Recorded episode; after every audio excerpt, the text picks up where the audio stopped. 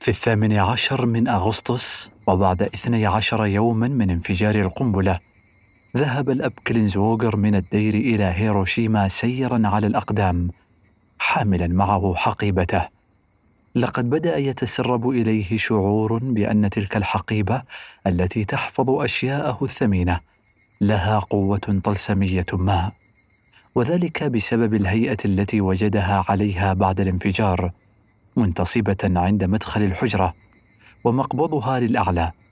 في الوقت الذي تحول المكتب الذي كانت تختبئ تحته إلى شظايا مبعثرة على الأرض كان يحمل فيها الآن بعض المال التابع لفرع الجمعية اليسوعية في هيروشيما من أجل إيداعه في بنك يوكاهاما والذي فتح أبوابه مجددا في مبناه المدمر جزئيا. وبشكل عام فقد كان يشعر بصحة جيدة جدا في صباح ذلك اليوم. صحيح أن جروحه الطفيفة لم تلتئم تماما في ثلاثة أو أربعة أيام كما وعد رئيس الدير بعد أن فحصها في وقت سابق. لكنه أخذ حصة جيدة من الراحة لأسبوع كامل وبدأ أنه صار قادرا على العمل الشاق مرة أخرى. لقد أضحى الآن معتادا على هذا المشهد المروع الذي كان يراه أثناء سيره نحو المدينة مشهد حقل الأرز الكبير القريب من الدير والذي احترق بالكامل ومنظر المنازل الممتدة على طول ضواحي المدينة واقفة بالية ومتهالكة بنوافذها وأبوابها المهشمة وبلاطها المتناثر. ليعقب المشهد وعلى نحو مفاجئ أرض قاحلة على امتداد ستة كيلومترات وكأنما هي جرح أصيبت به الأرض أو ندبة بنية محمرة بارزة على السطح. لقد احترق فيها كل شيء وتم دكه بالأرض. شاهد احياء على إثر أحياء وقد استحالت إلى أنقاض ورأى لوحات مكتوب فيها أين أنت يا أختي؟ أو جميعنا بخير ونحن نعيش في تيوساكا أشجار عارية وأعمدة هاتف مائلة وبقية باقية من المباني القليلة والتي ظلت منتصبة لتعزز مشهد الدمار من حولها والذي سوي فيه كل شيء بالأرض فصارت قاعا صفصفا. كان من بين تلك المباني القليلة الصامدة متحف العلوم الصناعية بقبته الكبيرة والذي جرد تماما من كل شيء إلا من بقايا هيكله المعدني. فبدأ كجثة على طاولة تشريح. وكذلك صمد مبنى الغرفة التجارية الجديد ببرجه الذي ظل كما كان قبل الضربة باردا وجامدا ومنيعا. وها هو مبنى البلدية الضخم المتطامن إلى الأرض. باق في مكانه بالإضافة إلى صف من البنوك الرثة القديمة وكأنها ترسم لوحة كاريكاتورية لنظام اقتصادي مهزوز. أما الشوارع فكانت مكتظة بمئات من الدراجات المهترئة وبقايا عربات الترام والسيارات والتي بدت وكأنها قد توقفت فجأة في منتصف سيرها. كان مشهدا مروعا لزحام مروري تقشعر منه الأبدان. كانت مشاعر القهر تعتمل في نفس الاب كلينزووغر طيلة الطريق. وذلك من فكرة أن جميع هذا الدمار الذي يراه قد وقع جميعا في لحظة واحدة وبفعل قنبلة واحدة. وحين وصل إلى وسط المدينة اضحى النهار حارا جدا. مشى إلى بنك يوكوهاما والذي كان يعمل من كشك خشبي مؤقت موضوع في الطريق الأرضي من بقايا مبنى البنك المهدم. اودع ما معه من مال ثم ذهب إلى مجمع البعثة لإلقاء نظرة على الحطام فقط ليعود بعدها إلى دير الرهبان. وفي منتصف الطريق تقريبا شعر بإحساس غريب فحقيبته السحرية والتي أصبحت فارغة الآن بدت فجأة وعلى نحو غريب ثقيلة بشكل رهيب. وبدأ الضعف يدب إلى ركبتيه وبالكاد كانت قادرة الآن على حمله. وشعر بتعب لا يطاق وبشق الأنفس استطاع الوصول إلى الدير. لم يظن حينها أن ما اعتراه من ضعف يستحق الذكر لبقية اليسوعيين هناك. ولكن بعد بضعة أيام وبينما كان يحاول أن يتلو القداس شعر ببدايات إغماء.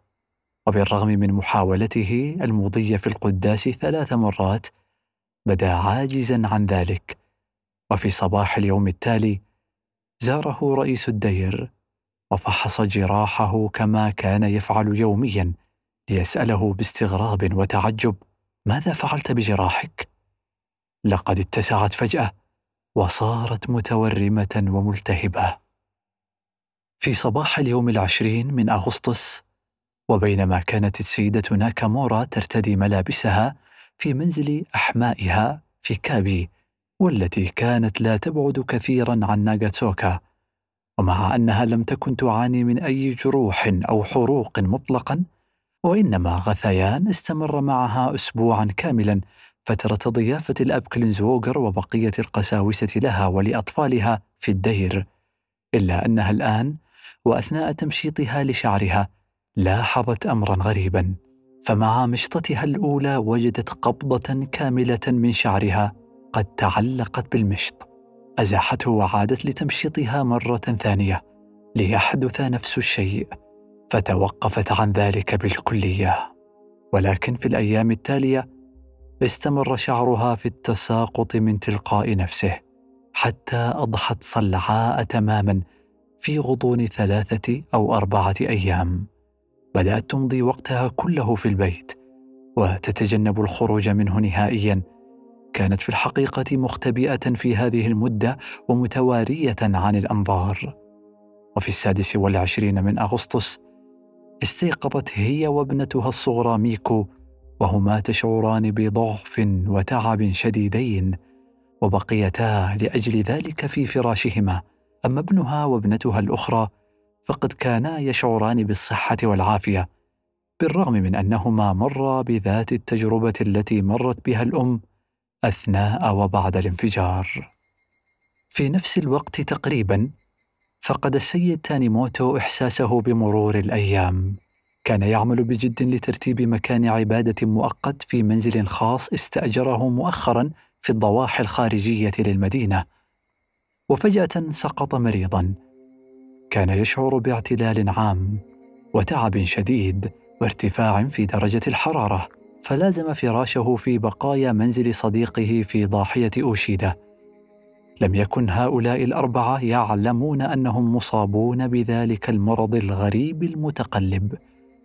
والذي بات يعرف لاحقا بالتسمم الاشعاعي كانت الآنسة ساساكي مستلقية على ظهرها تعاني الما متواصلا في مدرسة إلهة الرحمة الابتدائية في هاتسوكايتشي والتي تمثل المحطة الرابعة لمسار القطار الكهربائي والواقع إلى الجنوب الغربي من هيروشيما. كانت مصابة بالتهاب داخلي. الأمر الذي منع من معالجة الكسر المضاعف بساقها من تحت الركبة.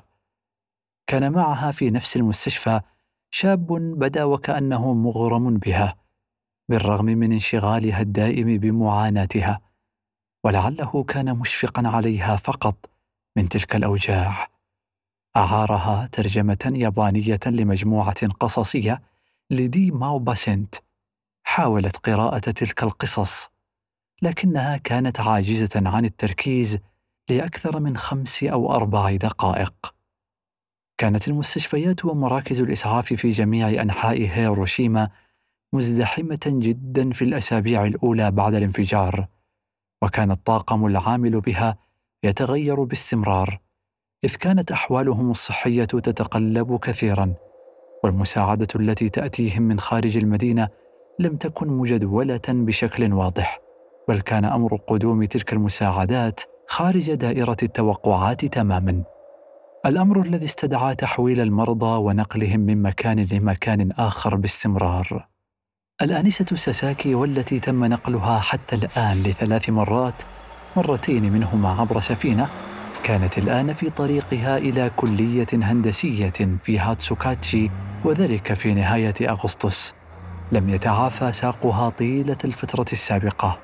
وقد قام الأطباء هناك بتثبيت ساقها بجبيرة بدائية وأخذوها بالسيارة في التاسع من سبتمبر إلى مستشفى الصليب الأحمر في هيروشيما. كانت هذه أول فرصة سنحت لها لإلقاء نظرة على أنقاض هيروشيما ففي آخر مرة حملت فيها في شوارع هذه المدينة كانت تتأرجح بين ضفتي غياب الوعي وبقائه. وبالرغم مما وصف لها سابقا من حجم الدمار ومع ما كانت تعانيه الآن من ألم فإن ما رأته الآن قد روعها وأدهشها ولاحظت امرا معينا أصابها بالقشعريرة.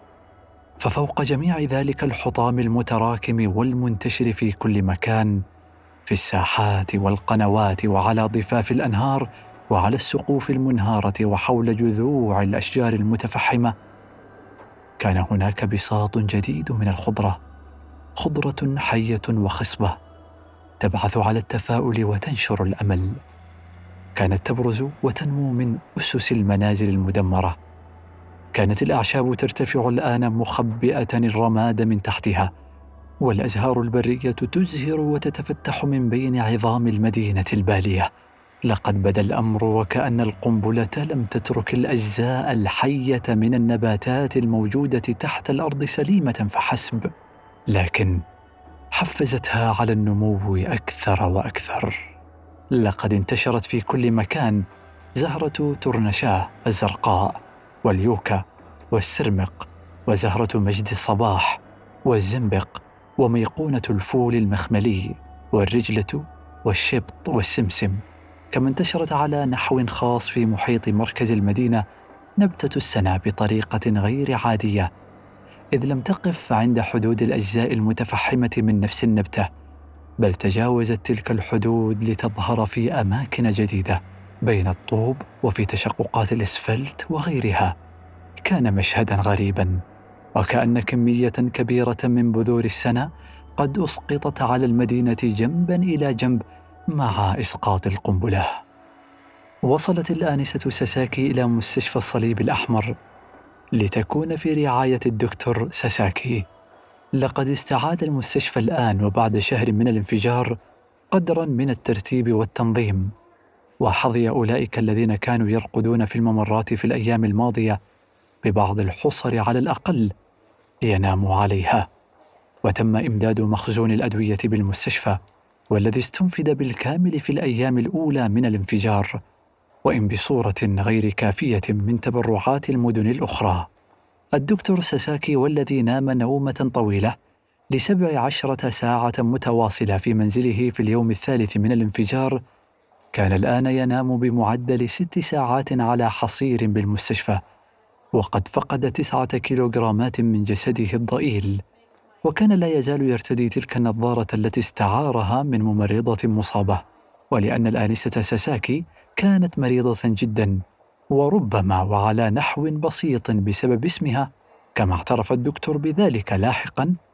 فقد وضعها الدكتور ساساكي على حصير في غرفة شبه خاصة والتي كان ينام فيها ثمانية أشخاص فقط.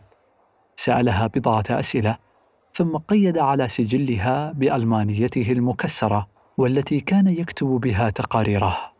مريضة متوسطة الحجم في حالة صحية جيدة كسر في عظام الساق اليسرى مع جرح تورم في منطقة أسفل الساق اليسرى الجلد والأغشية المخاطية مرقطة وبعضها ينزف فيبدو كحبات صغيرة بقدر حبات الأرز أو كبيرة كفول الصويا.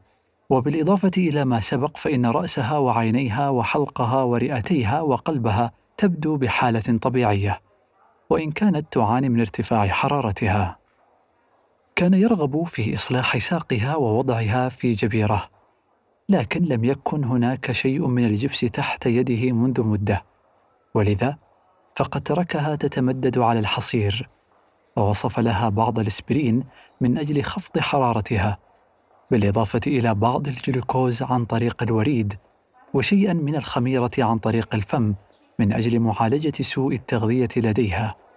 لم يقيد ذلك في سجلها إذ كان الجميع يعاني من ذلك.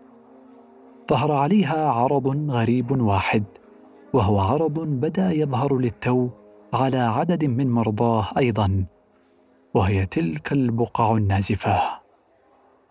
استمر الحظ العاثر يلاحق الدكتور فوجي وهو فيما يبدو مرتبطا بالأنهار. فقد كان الدكتور فوجي يعيش الآن في منزل السيد أوكوما في فوكاوا وكان هذا البيت واقفا على حافة منحدرات نهر أوتا. بدأ أن جراحه بدأت تتماثل للشفاء ووجد بعض النشاط حتى أنه أخذ يعالج بعض اللاجئين الذين جاءوه من حيه. مستخدما المواد الطبية التي استردها من أحد المخابئ في ضواحي المدينة. لاحظ على بعض مرضاه متلازمة غريبة من الأعراض والتي ظهرت فجأة في الأسبوع الثالث والرابع. لكن لم يكن في مقدوره فعل شيء سوى تضميد الجراح والحروق. وفي بدايات شهر سبتمبر بدأت السماء تمطر باستمرار وبكثافة. ارتفع منسوب النهر وفي السابع عشر من سبتمبر هبت عاصفة ممطرة وظهر إعصار لترتفع مياه النهر أكثر وأكثر. انتاب السيد أوكوما والدكتور فوجي الذعر وسارعا للخروج إلى منزل خشبي بأعالي الجبل. هناك في هيروشيما تلقف الفيضان مهمة استكمال تدمير المدينة من حيث توقفت القنبلة. فقد جرف الفيضان في طريقه الجسور التي صمدت في وجه الانفجار. وجرى في الشوارع ليقوض أساسات المباني التي ظلت واقفة واستمر في الجريان مسافة 16 كيلومترا إلى غرب المدينة حيث كان عدد من الخبراء من جامعة كيتو الإمبراطورية يبحثون في مستشفى أونو الحربي أسباب الأعراض المتأخرة التي ظهرت على المرضى. ليجرف الماء في طريق أولئك الخبراء بمرضاهم ويقذف بهم في منحدر غابة صنوبر جميل إلى البحر حيث غرق معظمهم. بعد العاصفة رجع الدكتور فوجي والسيد أوكوما إلى النهر مرة أخرى ليجدوا منزل أوكوما قد ذهب مع الماء ولم يبق منه شيء. انتشرت شائعة مزعجة هنا وهناك. نتيجة شعور كثير من الناس بالمرض فجأة بعد شهر من سقوط القنبلة. ووصلت أصداء هذه الشائعة في نهاية المطاف إلى مسامع السيدة ناكامورا في المنزل الذي تقطنه في كابي حيث كانت ترقد مريضة. وقد فقدت شعرها. كان مضمون هذه الشائعة أن القنبلة الذرية قد أطلقت نوعا من السم على هيروشيما. وأنه سيستمر في الانبعاث ناشرا الموت مدة سبع سنوات. الأمر الذي سيمنع من الاقتراب من المدينة طيلة تلك المدة. أثار هذا الخبر استياء السيده ناكامورا والتي تذكرت أنها في لحظة ارتباك قامت حرفيا بإغراق مصدر رزقها الوحيد في صباح يوم الانفجار آلة الخياطة الخاصة بها. والتي ألقتها في خزان المياه الإسمنتي أمام ما تبقى من منزلها المتهدم. والآن وبسبب هذا السم المنبعث لن يتمكن أحد من انتشالها من ذلك الخزان. حتى تلك اللحظة لم تبد السيدة ناكامورا ولا أقاربها رايا حيال المسائل الأخلاقية المرتبطة بالقنبلة الذرية بل كانوا إلى حد ما سلبيين في التعاطي مع هذا الموضوع. ومع هذه الشائعة أثارت بصورة مفاجئة مزيدا من مشاعر الكراهية والسخط نحو الأمريكان بطريقة لم تكن موجودة طيلة فترة الحرب. كان علماء الفيزياء اليابانيون ممن هم على دراية ومعرفة عالية بالانشطار الذري. أحدهم كان يمتلك مسرعا ذريا قلقين بشأن الإشعاع العالق بهيروشيما وفي منتصف أغسطس بعد أيام قلائل من إعلان الرئيس ترومان عن نوع القنبلة التي تم إلقاؤها دخلوا المدينة وبدأوا يجرون تحقيقاتهم. كان أول شيء فعلوه هو تحديد مركز الانفجار بشكل تقريبي وذلك بملاحظة الجانب المحروق من أعمدة الهواتف المنتشرة في قلب المدينة. استقر رأيهم على أن نقطة الانفجار كانت عند بوابة توري الخاص بضريح جوكوكو والمجاور تماما لمقر قيادة الجيش الإقليمي بشغوكو ومن هناك بدأوا مهمتهم متجهين شمالا وجنوبا حاملين معهم أجهزة كشف الشحنات الكهربائية والحساسات لأشعة بيتا وغاما. وأعطاهم هذا مؤشرا على أن شدة كثافة النشاط الإشعاعي بالقرب من توري كان 4.2 وهو رقم يمثل ضعف المتوسط الطبيعي لتسرب الموجات القصيرة جدا بالنسبة لأرض تلك المنطقة. لاحظ العلماء أن وميض القنبلة عند الانفجار قد غير لون الخرسان إلى حمرة خفيفة كما أنه أزال القشرة الخارجية لأسطح الجرانيت وأحرق عددا من مواد البناء الأخرى وأنه في حالات معينة ترك اثرا كالظل للأجسام التي صادفها الضوء. فعلى سبيل المثال وجد الخبراء ظلا ثابتا على سقف مبنى الغرفة التجارية بجانب البرج والذي يبعد عن المركز المقدر ب 200 متر. كما وجدوا عددا آخر من هذه الظلال في مراكز الاستطلاع فوق بنك الرهن والذي يبعد مسافة 1874 مترا بالإضافة إلى ظل في برج مبنى توليد الكهرباء والذي يبعد 730 مترا. وواحدا بجوار مقبض مضخة بنزين والذي يبعد مسافة 2400 متر وعدة ظلال على شواهد القبور المصنوعة من الجرانيت في ضريح جوكوكو والذي يبعد 32 مترا. وبالاستعانة بهذه الظلال وغيرها وبالأجسام التي شكلتها استطاع العلماء بحساب مثلث المساحة تحديد موقع مركز الانفجار بدقة عالية. كان المركز نقطة تبعد 137 مترا جنوب توري وبضعة أمتار على الجنوب الشرقي من حطام مستشفى شيما. تم العثور على عدد قليل من الظلال البشرية الغامضة والتي تولد عنها قصص تضمنت تفاصيل متخيلة ودقيقة. إحدى هذه القصص تناولت رساما على سلم تم تخليد ذكراه بنحت غائر على الواجهة الحجرية لمبنى البنك حيث كان مستغرقا في عمله غامسا فرشاته في علبة طلاء. وكيف أن صورة ظل رجل آخر قد انتقشت على الأرض مع ظل عربته فوق جسر قريب من متحف العلوم والصناعة في أسفل مركز الانفجار تقريبا. وكيف أنه بدا بوضوح أن الرجل كان بصدد ضرب حصانه بصوت معه. في بدايات سبتمبر اجرى العلماء قياسات جديدة لانتشار الإشعاعات ابتداء من شرق وغرب المركز الفعلي للانفجار. ووجدوا أن أعلى تركز للإشعاع هذه المرة كان 3.9 ضعف التسرب الطبيعي. ولأن نسبة الإشعاع والتي يمكن أن تشكل خطرا حقيقيا على جسم الإنسان تتجاوز ألف مرة ضعف التسرب الطبيعي. فقد أعلن العلماء للناس ألا خطر مطلقا من دخول هيروشيما. كانت السيدة ناكامورا في ذلك الوقت مستترة عن الأعين وكان شعرها قد بدأ في غضون مدة يسيرة بالعودة للنمو مرة أخرى. وبمجرد وصول خبر سلامة الدخول لمدينة هيروشيما تخففت هي وأسرتها من تلك الكراهية الشديدة للأمريكان. وأرسلت شقيق زوجها للمدينة للبحث عن آلة الخياطة الخاصة بها. كانت لا تزال غارقة في خزان المياه. وعندما استخرجها وأحضرها إلى المنزل نظرت إليها السيدة ناكامورا باسى وانزعاج فقد كانت صدئه وعديمة الفائدة.